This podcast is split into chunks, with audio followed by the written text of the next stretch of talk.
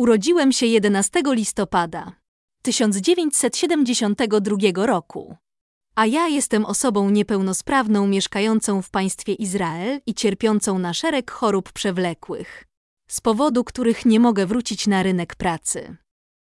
Niestety państwo Izrael nie oferuje żadnych rozsądnych rozwiązań osobom niepełnosprawnym w sytuacjach mieszkaniowych.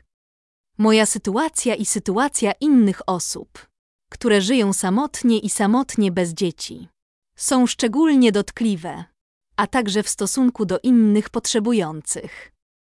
Szukam organizacji, które pracują lub walczą o prawa społeczne poszczególnych osób lub osób samotnych do współpracy w walce o minimalny szacunek.